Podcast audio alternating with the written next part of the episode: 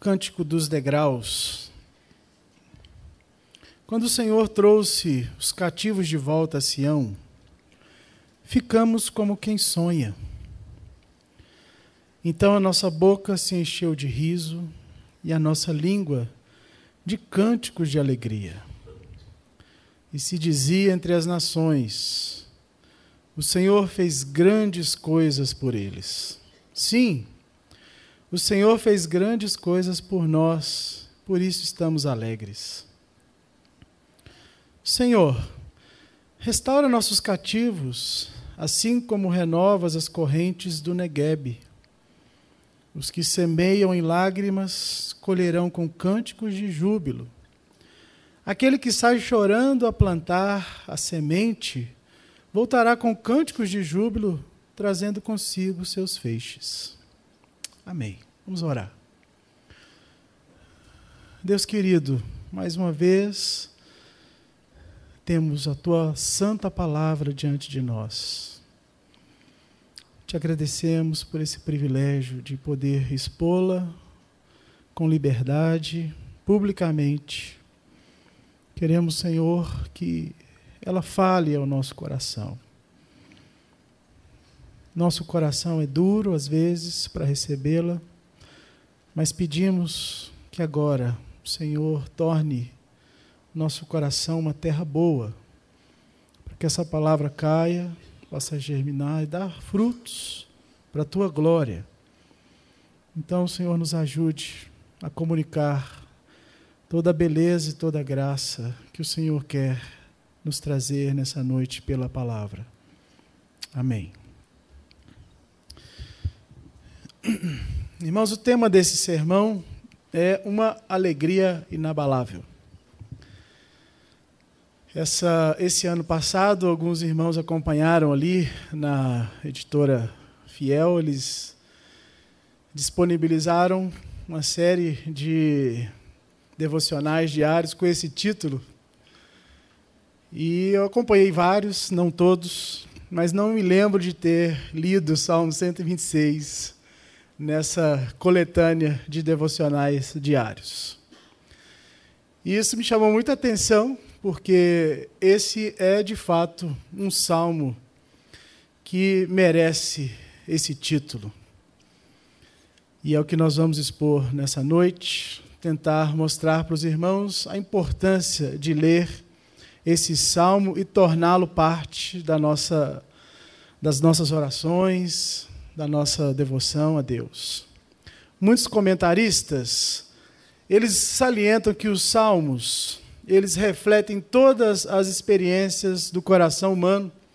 Alguns chegam a chamar os salmos de o segredo da emoção perpétua. E por que eles chamam salmos assim? Porque os salmos têm, durante muitas gerações, guiado o devocional diário de pregadores famosos, né, de, dos pais da igreja, muitos deles produziram textos. O próprio Calvino né, produziu comentários sobre todos os salmos. A gente sabe, por exemplo, que Lutero sabia todos os salmos de cor em hebraico. Né, ele ficou bastante conhecido logo no início do seu trabalho ministerial ali, porque ele se debruçava em cima dos salmos e usava os nos seus devocionais. E é o que nós recomendamos aqui na igreja sempre. Né? Volta e meia, nós ensinamos e pregamos né, sobre a importância de usar os salmos nas nossas devoções diárias. Essa tem sido uma prática da igreja que nós estimulamos bastante. E os salmos, meus irmãos, estão recheados realmente de expressões emocionais, em todas né, as categorias possíveis de se classificar. Quem de nós aqui nunca abriu o Salmo 23? Nós lemos aqui pela manhã, né, quando a gente passa por uma situação de medo, né, e a gente lembra que o Senhor é nosso pastor. Quem nunca fez isso? Quem, por exemplo, nunca leu o Salmo 42, quando está desanimado, né? Quem nunca leu aí o Salmo 71, quando se sente sozinho, né? O Salmo diz: Em ti, Senhor, eu me refugio, que eu não seja jamais abalado. Quem nunca abriu o Salmo 51, né, quando numa situação que é confrontado com os próprios pecados e se sente culpado, ora ali como Davi naquela situação: Senhor, meus ossos vão secar se eu não confessar os meus pecados a Ti. Quem nunca leu o Salmo 37, né? E esse tem sido um salmo que tem me acompanhado aí nos últimos meses, né? Que diz da nossa ansiedade, que nós precisamos descansar em Deus.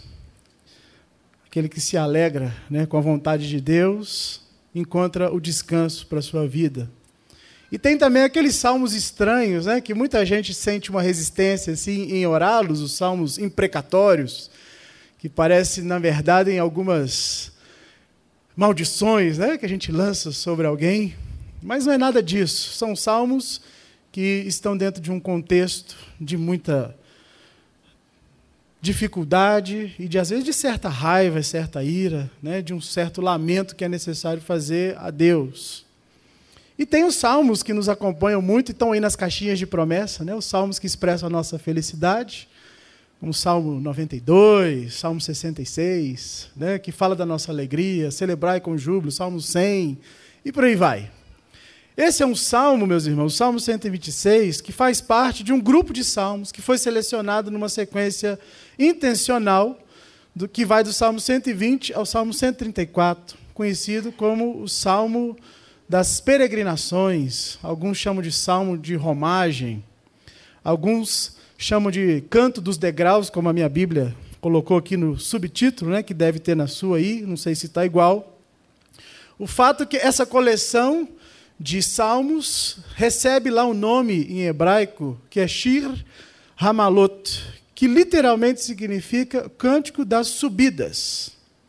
Quem já foi a Israel sabe que Jerusalém está numa elevação em relação ao nível do mar, e quando as pessoas vinham de diversas partes para celebrar as três grandes festas, principalmente Páscoa, Pentecostes e Tabernáculos, eles tinham essa sensação de que estavam subindo.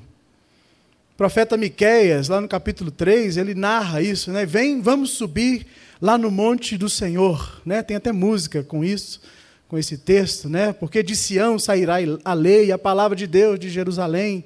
Está lá em Miqueias no capítulo 3. Essa é a sensação daquelas pessoas que subiam para Jerusalém.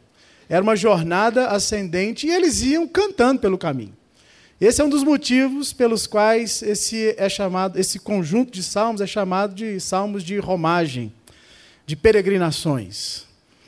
Esse salmo que nós selecionamos hoje está exatamente no meio dessa coleção. Os salmos 120 a 122 são uma espécie de introdução e eles têm uma relação direta com o Êxodo. Então, muitos autores entendem que esses salmos se remetem também às peregrinações do povo durante o deserto, mas não somente.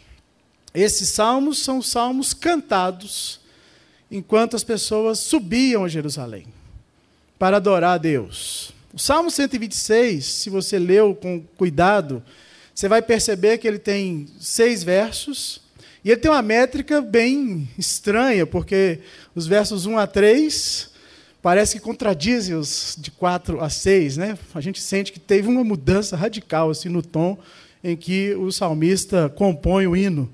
No primeiro momento, ele remete às, aos feitos de Deus no passado, e depois ele está em outro lugar. Né? Depois ele já está pensando no futuro. E é exatamente isso que a gente vai ver. Porque esse salmo é uma expressão da vida cristã. A vida cristã, ela parece que funciona nesse movimento, né, de buscar consolo em Deus, buscar segurança em Deus, olhando para o que ele fez lá no passado. Deus é o Senhor da história e todos os seus atos precisam ser lembrados com o objetivo de nutrir a nossa esperança e alimentar a nossa perseverança nas promessas que nós temos guardadas em Deus. Essa, essa é a métrica do salmo. Se nos primeiros três versos a gente pode olhar para o que Deus fez no futuro, os outros três apontam para aquilo que há de vir, aquilo que Deus fará. Mas você deve estar se perguntando, né, o que esse salmo tem a ver com alegria? Como que é isso, né? Como a gente consegue se manter alegre numa situação como essa? E a gente precisa falar um pouco do contexto para você entender que o contexto não é de tanta alegria em que o salmo é composto, justamente porque muitos historiadores, muitos estudiosos também concordam que esses salmos eles foram escritos nas peregrinações que o povo fazia num determinado período da história de Israel que foi muito pesado, muito cruel. E é chamado de um período pós-exílico. Na verdade, quando a gente estuda teologia, você vai. Né, a gente tem em mente uma marca histórica né, de o que acontece antes do exílio na Babilônia e o que acontece depois. Esse salmo, ele é escrito justamente nesse período. A gente não tem a data exata, mas há uma concordância, porque a literatura, né, o tipo de literatura aqui, é muito semelhante com os textos dos profetas pós-exílico. Se você ler na sua Bíblia, Esdras, Neemias, Zacarias, Ageu, são profetas que escreveram pós o exílio, há muitas semelhanças com o que é narrado nesse salmo. Esse período, Israel estava sofrendo por causa de um rei, de um imperador, nessa época que os persas né, e os gregos estavam numa disputa, e os persas estavam dominando o mundo. Né, e o Império Babilônico ele tinha uma característica diferente dos outros. O Império Babilônico era um império que exterminava as pessoas. Ele conquistava exterminando, matando as pessoas. E a gente precisa, antes disso, voltar um pouco mais na história de Israel. Porque desde Deuteronômio, Lá, quando a gente lê as bênçãos e as maldições, né, lá no capítulo 28, todo mundo lembra disso, das bênçãos e das maldições advindas daquele, da obediência à lei de Deus. E lendo esse texto, eu me deparei aqui com algo que é, um, é uma profecia que está lá em Deuteronômio, capítulo 28. Se você está anotando ou quiser abrir. No capítulo 28, verso 58 a 63, quando ele já vai terminando ali de declarar as maldições, aparece uma expressão que chama muito a atenção. Diz assim o texto: Se não tiverdes o cuidado de guardar todas as palavras dessa lei, versículo 63, o finalzinho dele diz: Sereis desarraigados da terra na qual estáis entrando a possuir.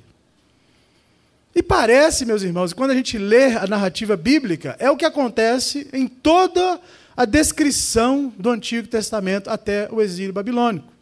O povo desobedece à lei de Deus e por isso eles são expulsos daquela terra que Deus havia prometido a Abraão.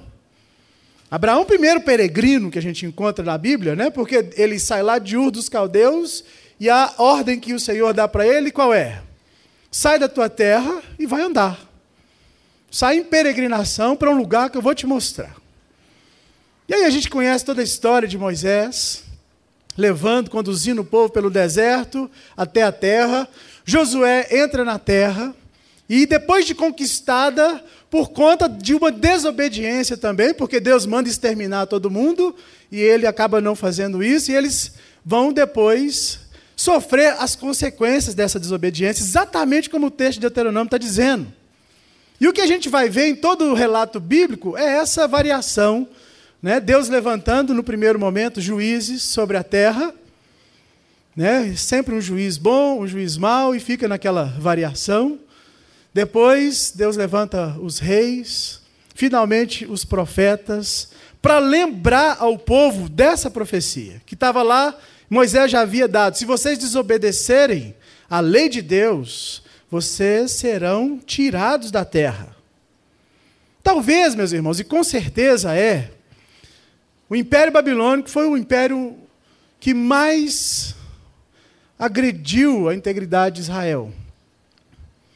Quando eu estava preparando esse sermão, me lembrei absolutamente daquele texto que é muito comum a gente pregar e às vezes ensinar sobre ele, de Ezequiel, capítulo 37. Ezequiel profetiza esse momento terrível na história de Israel. Ezequiel 37 tem lá o relato do vale dos ossos secos. E é interessante a gente pensar nesse momento, porque isso tudo tem conexão com a história de Israel. A desobediência leva o povo a esse momento da história. Por quê?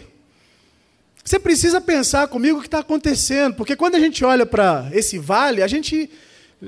O máximo que a gente consegue imaginar sobre o Vale dos Ossos Secos são aqueles filmes do Indiana Jones ou da Múmia, né? Parece que os ossos começam a juntar e dar carne. Aí, aí você lembra do filme do Indiana Jones, você acha que é isso. Mas não é. Não é isso que está acontecendo. Quando Ezequiel profetiza, na verdade o que ele está vendo é uma imagem terrível de destruição da nação de Israel por conta da sua desobediência. O vale de ossos secos, imagina comigo, é um terreno pavimentado de gente morta, parentes, amigos queridos, mortos, empalados, queimados, vivos num caminho que vai de Jerusalém até a Babilônia. Você tem noção do que é isso? Tem noção do que Ezequiel está vendo? O povo, a nação de Israel, por conta da sua desobediência, morrendo. Morrendo da forma mais terrível possível. E os historiadores, e se você for no Google, lá no Google Maps e fizer essa conta, você vai perceber que de Jerusalém até Babilônia, em linha reta, dá aproximadamente 750 quilômetros de gente morta. Só que esse não era o caminho comum, né? O caminho provável, as pessoas deviam passar pela Síria, ir lá em cima, ali pelo Líbano, e depois descer o rio Eufrates, até chegar na Babilônia. Aproximadamente 1.300 quilômetros de gente morrendo. Esse é o contexto, meus irmãos, em que esse salmo é escrito. É isso que esse salmista viu. É isso que o salmista está relatando nesse salmo. Uma destruição que parecia não ter fim. Uma derrota do povo da nação de Israel que parecia não ter precedente na história, acabar e exterminar o povo. Então ele canta, então ele compõe essa música. E no verso 1, vamos expor o texto. Ele diz: Quando o Senhor trouxe de volta os cativos de Sião, de volta a Sião, estávamos como quem sonha. Tal era a agressividade com que o povo foi destruído, que quando eles começam a voltar, para Sião. Sião é um termo utilizado para se referir a, a Israel, a Jerusalém. Eles ficam no estado de êxtase, sem absolutamente entender o que está acontecendo. Isso não pode ser algo feito por mãos humanas. É impossível que, diante de tamanha destruição, o povo agora estivesse voltando para Sião. E é interessante, meus irmãos, essa expressão aqui nas nossas vidas, porque se você tem aí a versão revista e atualizada, lá tem aquela expressão que muita gente decorou, né? Quando o Senhor restaurou a sorte. e eu fiquei pensando sobre isso, e eu gosto muito dessa versão aqui, ao meio do século XXI, justamente porque quando a gente pensa em sorte, aqui na nossa cultura, a gente acha que sorte é uma obra do acaso. Isso aconteceu porque ia acontecer, ou porque alguém fez alguma coisa, ou porque alguém merecia né, ter feito algo ali para chegar lá e Deus restaurá-los e trazê-los de volta para Sião. Não é o que o texto está dizendo. Não é o que o contexto nos leva a entender. Se nós lermos aí os profetas, a ideia aqui que o salmista está transmitindo é de que Deus está realizando algo absolutamente impensável. Humanamente impossível que isso tivesse acontecendo. Por isso que eles estão nesse estado né, de êxtase, e a gente está como quem sonha. Isso que está acontecendo diante dos nossos olhos agora só pode ser obra das mãos de Deus. O que Deus está fazendo? Deus está trazendo de volta os cativos para Sião. O que a gente percebe aqui é esse misto de uma incredulidade. Sabe quando acontece algo na sua vida que você não é possível que isso está acontecendo comigo? Mas é uma incredulidade misturada com um certo tipo de confiança, uma surpresa. Algo inesperado aconteceu e com certeza isso é milagre. Isso não é obra de alguém. Ninguém poderia pensar que um dia o povo retornaria para Sião. Só Deus poderia realizar isso. Veja as palavras de Calvino comentando esse versículo. Lá no seu comentário, quarto volume dos Salmos, do comentário dos Salmos, Calvino diz assim: Ao usar o verbo sonhar, que expressa o caráter assustador do evento, o salmista nos ensina que não há lugar para ingratidão. Sempre que Deus opera por meios ordinários, os homens, pela malignidade da sua natureza, exercem geralmente a sua esperteza, inventando várias causas para o livramento operado, a fim de obscurecer a graça de Deus. Mas o regresso do povo hebreu do cativeiro babilônico tem sido um milagre de tal magnitude que era suficiente para anular e confundir todos os pensamentos dos homens. Nos compele a imaginar que foi uma obra magistral de Deus que está acontecendo aqui, meus irmãos, é que o povo está em um estado de alegria inacreditável. Não havia possibilidade nenhuma de transferir os méritos desse milagre para alguém, para um rei. Muito pelo contrário, porque Deus usa um rei pagão, Ciro, para permitir que eles voltassem para Sião. Até isso Deus faz para confundir os homens. Ele usa um, um rei, um imperador pagão, para permitir que o povo comece a voltar. E aí o verso 2 traz essa expressão. Então a nossa boca se encheu de riso e a nossa língua de cânticos de alegria. Se dizia entre as nações: O Senhor fez grandes coisas por eles. Essa é a reação do judeu. Essa é a reação do israelita a esse evento inusitado.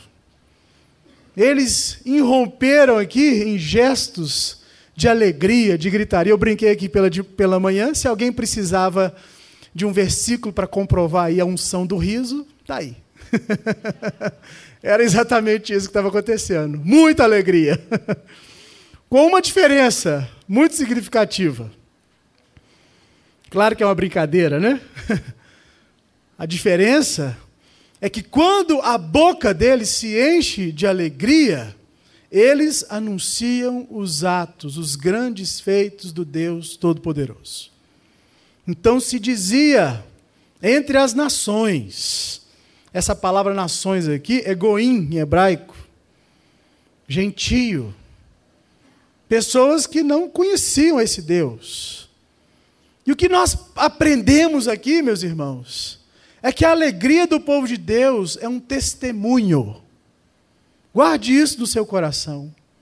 A alegria do povo de Deus é um testemunho para as nações. É um testemunho público do que Deus realiza, do que Deus faz na vida dos seus filhos. Algo inconteste. Júbilo e alegria no arraial de Deus são expressões de gratidão pelo que Deus está fazendo pelos seus filhos. Não é só um momento de satisfação psicológica. Não é só aquele conforto momentâneo que você encontra quando você vai na loja e compra aquela joia que você queria. Isso passa. Isso é pouco. Não é disso que o salmista está dizendo. Esse feito de Deus é algo tão extraordinário que até um pagão, até aquela pessoa que nunca ouviu falar de Deus, vai ficar perplexo com esse milagre e vai reconhecer: isso é obra de Deus. Que Deus é esse que esse povo segue?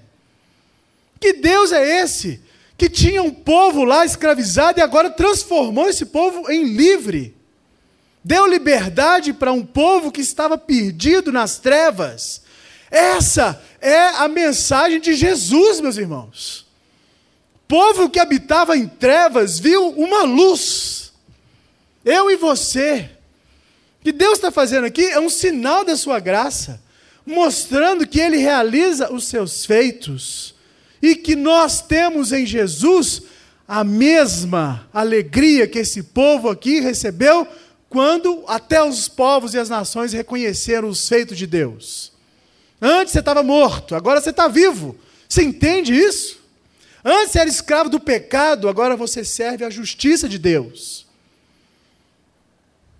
Os homens vão olhar para esse milagre e vão reconhecer que isso não é obra humana. Homem nenhum tem capacidade de fazer isso, só Deus. E é por isso que o salmista ora, versículo 3: Sim, Senhor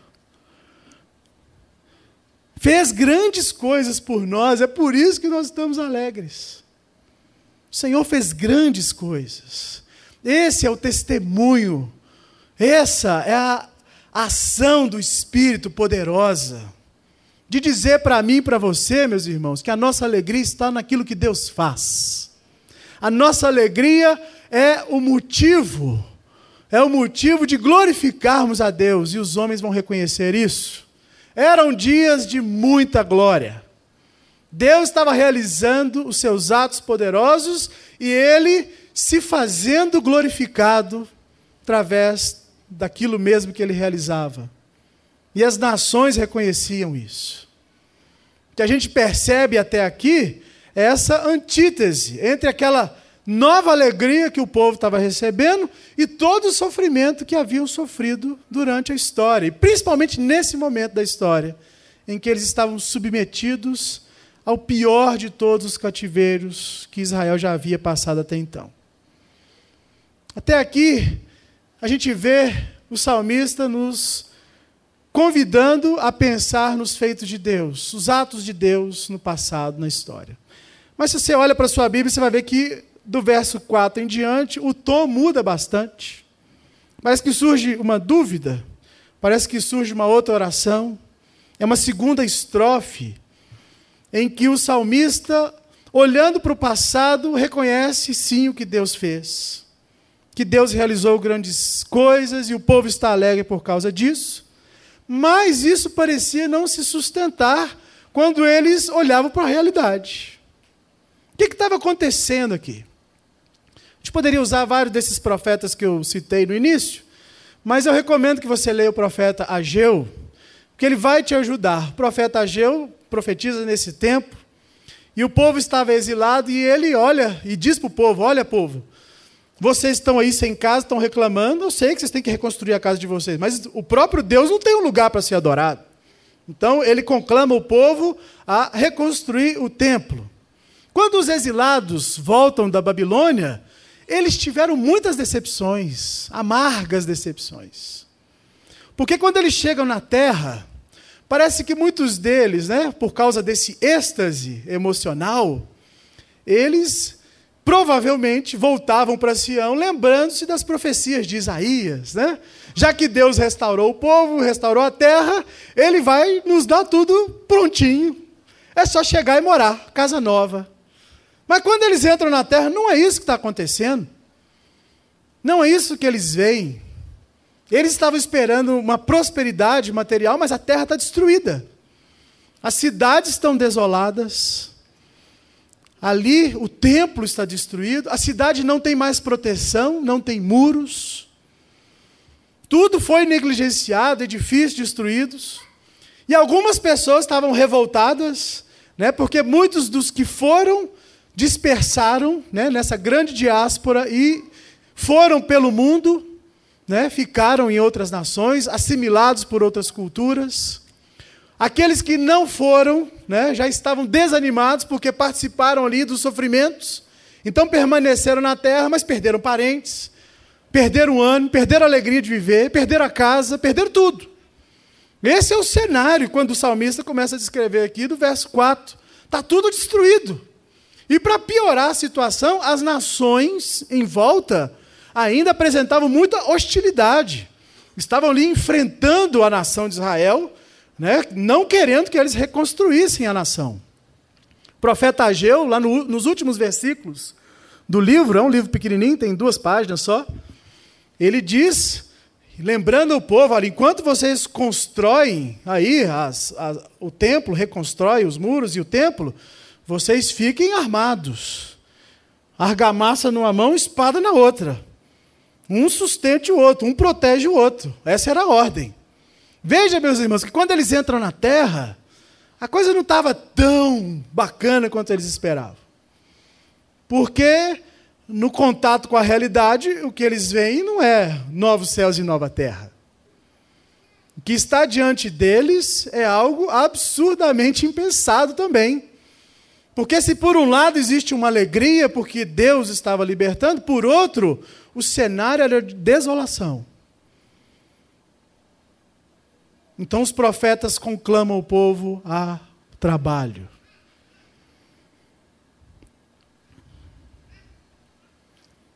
E eles oram: Senhor, restaura, versículo 4, restaura os cativos, assim como renovas as correntes do Negev. Essa é uma oração poética. Os judeus já haviam recebido ali liberdade para voltar da terra, já mencionei aqui. Ciro havia dado permissão para que muitos deles voltassem. Mas por causa desse cenário de desânimo, alguns estavam impedidos mesmo por causa do medo. Outros por causa de negligência, por causa de falta de ânimo. Outros porque percebiam os perigos de voltar para a terra, a terra não tinha muro, não tinha proteção. Então muita gente preferiu crer contra. Eles apostaram na incredulidade e desistiram de enfrentar as dificuldades da jornada. Então o salmista, ele relata aqui, eu queria ter um telão agora, mas hoje pela manhã a gente não tinha computador e à noite eu não me preocupei com isso.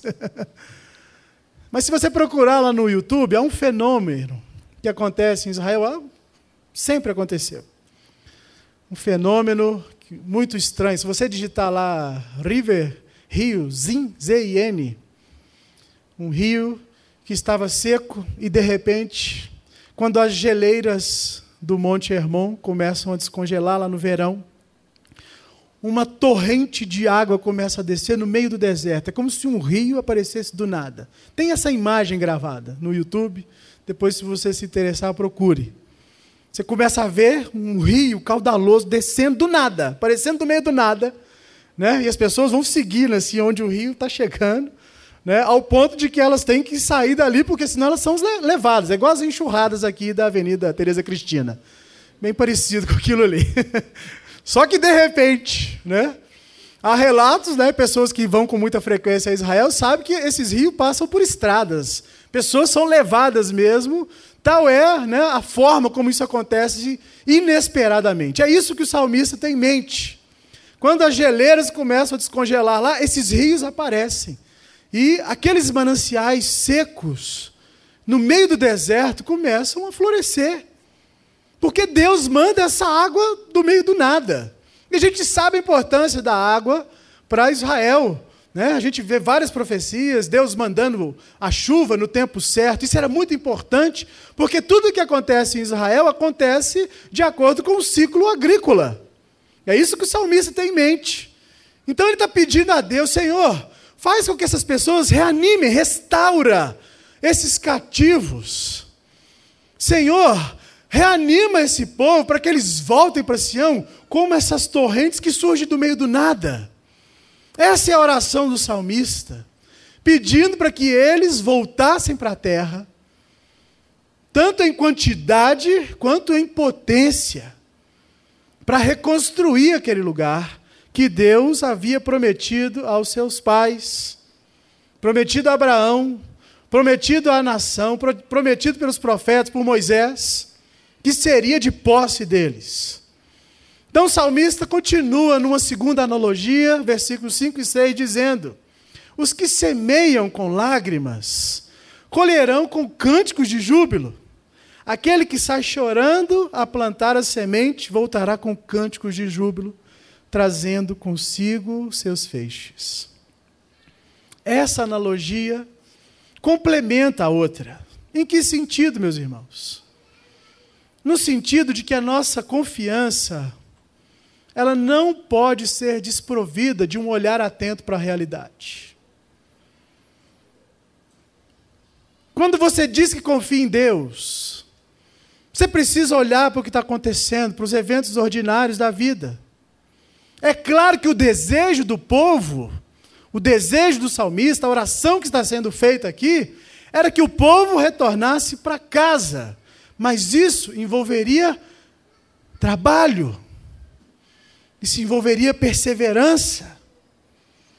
O povo deveria se implicar com as mudanças que Deus faria através deles mesmos ali na terra, mesmo diante das dificuldades. Tenta visualizar essa cena. Quando um agricultor sai a semear, o que ele faz é arar a terra e jogar a sementinha, esperando que Deus regue, esperando que Deus mande a chuva no tempo certo. Mas olha, presta atenção nessa expressão do salmista. Aquele que sai semeando e chorando.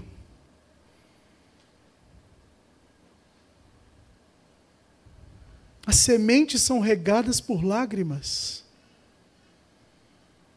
Já pensou nisso? Esse é o convite que Deus faz para todo cristão. É exatamente assim que nós estamos diante de Deus, como um agricultor que enche a sua mão da semente e rega essa semente com as próprias lágrimas, numa certeza confiante de que Deus vai mandar chuva no tempo certo para fazer com que ela germine e dê o alimento na sua mesa. É assim a vida cristã, meus irmãos. A vida cristã é desse jeito. Você sabe que Deus te convocou. Você sabe que Deus te resgatou das trevas e lançou sobre você uma responsabilidade. Te deu essa semente para ser plantada ao custo de um trabalho. Que trabalho é esse? Confiar em Deus. Esse é o seu trabalho. Nosso trabalho é descansar em Deus na expectativa de que Ele vai mandar a chuva, de que Ele vai fazer com que as coisas aconteçam no tempo certo. A vida cristã, diferente do que outras religiões propõem, da psicologia moderna propõe, ela é uma vida de labuta, de labor, mas que todo labor é produzido para a glória de Deus. Por que nós sabemos disso? Porque a nossa alegria se completa quando Deus realiza o trabalho dele, através do que nós fazemos também na nossa vida aqui.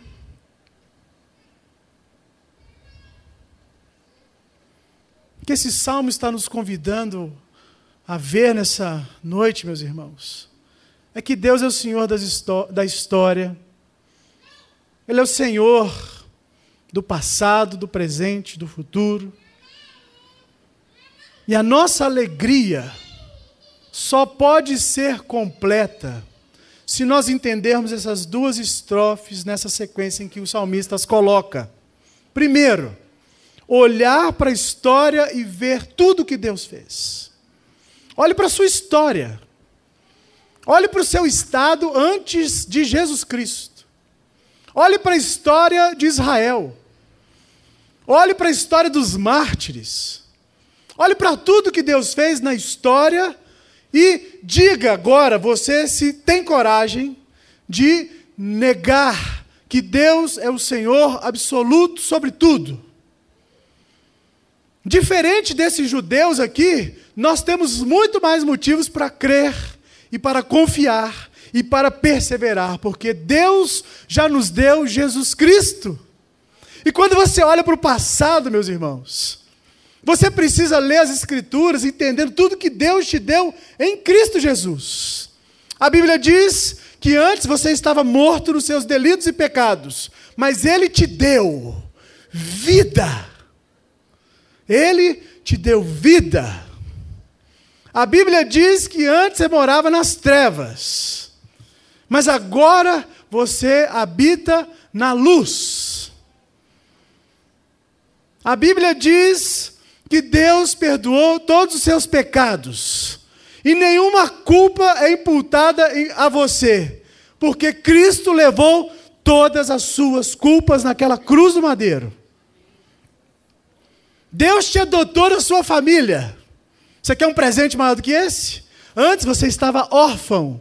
Agora você olha para a história e Deus te dá de presente uma família. Uma família enorme, espalhada pelo mundo, e te chama de filho, te chama pelo nome. Olhe para Jesus e veja o que Ele está te dando. Veja tudo o que Ele já te deu. E o apóstolo Paulo diz que você é herdeiro de todas essas coisas junto com Ele. Isso sim é motivo de alegria. Isso é alegria. Porque quando você olha para trás e olha para a sua vida, você vai perceber, sem sombra de dúvidas, que Deus fez grandes coisas por você. Não resta dúvida. Essa é a primeira estrofe desse salmo. Muita alegria, muita razão para se regozijar em Deus. Mas não é só isso, meus irmãos. Quando você olha para as Escrituras Sagradas, você vai perceber esse movimento de Deus também prometendo para você muitas coisas. A Bíblia te garante que um dia, Jesus disse as suas últimas palavras para os seus discípulos: Eu vou para a casa do meu pai preparar morada e vou voltar para buscar vocês. Olha como a gente precisa olhar para o futuro. Na casa do meu pai tem muitas moradas. Vocês não vão ficar sozinhos por aí, não, tá bom? Eu vou voltar para pegar todos vocês e levar para casa. O último livro da Bíblia, lá no último capítulo também, diz que Deus vai enxugar toda lágrima dos seus olhos. Todo o sofrimento que você tem agora, quando carrega essa semente na mão, vai ser recompensado com a presença de Deus entre os homens. Você vai vê-lo como ele é. O Senhor vai estar lá. E vai dizer para você: Vinde, bendito do meu Pai. Entra aqui no gozo que está reservado para você. É isso que alimenta a nossa esperança. Você vai estar com Deus todos os dias pela eternidade. Você vai receber um novo corpo. Você vai ressuscitar para a vida eterna. Lá, meus irmãos, não vai ter mais dor, tristeza, depressão, angústia, conta para pagar. E por aí vai. Não. Lá Deus vai ser tudo em todos. Lá não vai ter dor, temor, tristeza. Isso acabou. Acabou. Esse é o movimento desse salmo. Olha para trás, mas olha também para a eternidade. Porque Deus fez grandes coisas, mas quando Ele vai trazendo de volta os cativos de Sião, Ele vai animando esse povo com essas palavras. Porque parece que a lida diária é difícil, é dura, e é mesmo. E sabe por que, que é mesmo, meus irmãos? A nossa vida aqui é assim, é com dificuldade. Porque nesse mundo a nossa alegria nunca vai ser completa. Sabe por quê?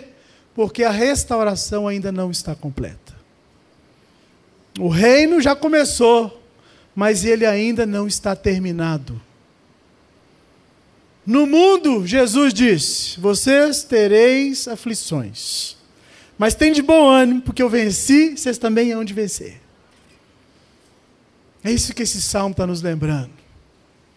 Esse é o motivo de uma alegria inabalável.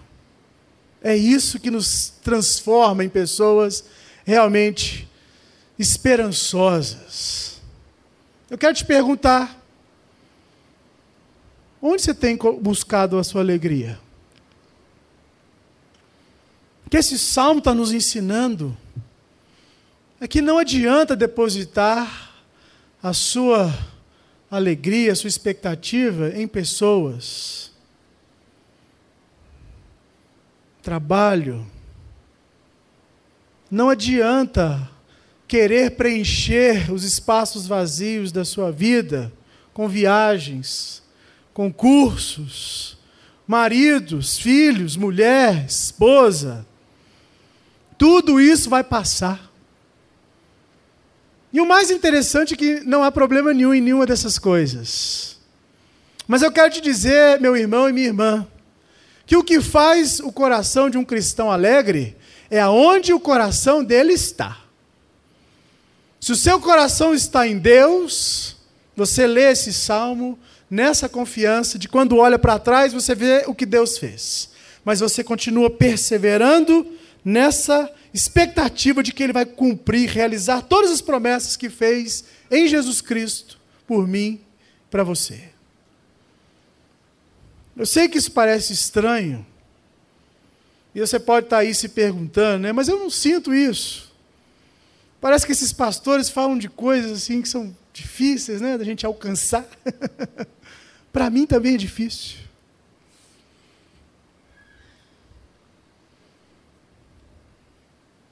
Para o pastor Guilherme é difícil. Para o Igor é difícil. Porque nós sabemos disso tudo. Mas nós queremos insistir em pregar e anunciar essa boa nova do que Cristo fez. Então, meu irmão, minha irmã, se você ainda não entendeu que não pode colocar nenhuma expectativa em algo passageiro, você precisa entender com esse salmo, que é um salmo de peregrinação, que você está peregrinando. Você não é desse mundo. Não é à toa que esse é o canto das peregrinações. Porque, como cristãos, nós estamos aqui de passagem. É isso mesmo, vai ser difícil. ao custo de muita oração, de muito lamento, mas uma certeza inunda o nosso coração de que Deus vai realizar todas as suas promessas, como fez com esse povo aqui, ao ponto de ficarmos como eles, como quem sonha. E a gente vai poder dizer: grandes coisas fez o Senhor por nós. E é por isso que nós estamos alegres. É por isso que a nossa confiança vai permanecer inabalável. E também a nossa alegria, que serve de testemunho para as nações, do, do que Deus está realizando e vai realizar ainda, para completar toda a sua boa obra. Ao meu favor, ao seu favor. Que o Espírito de Deus nos ajude a crer nos ajude a perseverar. E que esse salmo, meus irmãos, possa animar a fé de todos vocês. Vamos orar. Senhor, nossa alegria não está em nada que o mundo pode produzir, porque nós reconhecemos que toda boa dádiva vem das tuas mãos, e a única coisa que podemos fazer é te agradecer, Senhor. Te agradecer por pelo maior de todos os presentes, Jesus Cristo. Nós estamos celebrando esse período da Epifania, celebrando esse tempo em que Deus veio morar entre nós. não tinha esperança para nós, Senhor. Sem o Senhor, tudo que víamos era morte, escuridão e podridão. Mas o Senhor nos transportou dessa vida miserável para um reino de glória e de luz. E nos deu tudo o que precisávamos nos deu vida, nos deu a vida abundante, nos deu uma certeza, nos deu um destino. Agora, Senhor, nós sabemos para onde estamos indo e essa é a nossa alegria. Não há maior alegria, não há maior bem do que esse. Termos, Senhor, nossa esperança renovada de que todas essas promessas, o Senhor mesmo tem o sim em cada uma delas. Então, Deus, queremos nos apropriar pela fé que o Senhor nos dá de todas as tuas palavras que nos alimentam e que nos conduzem nessas nossas peregrinações por esse mundo tão cruel. Mas sabemos, Senhor, que um dia estaremos contigo. Quando o Senhor nos chamar, quando o Senhor nos ressuscitar dos mortos. Ainda que enfrentemos a morte, Senhor, nem ela nos porá medo, porque o Senhor está conosco, lá no vale da sombra da morte. Mesmo que eu tenha que passar por ele, o bom pastor está conosco. Obrigado, Deus. Obrigado pela tua palavra. Obrigado por esse tempo, por essa igreja. Restaura, restaura esses irmãos. Restaure a fé a esses irmãos. É a minha oração e meu pedido em nome de Jesus. Amém.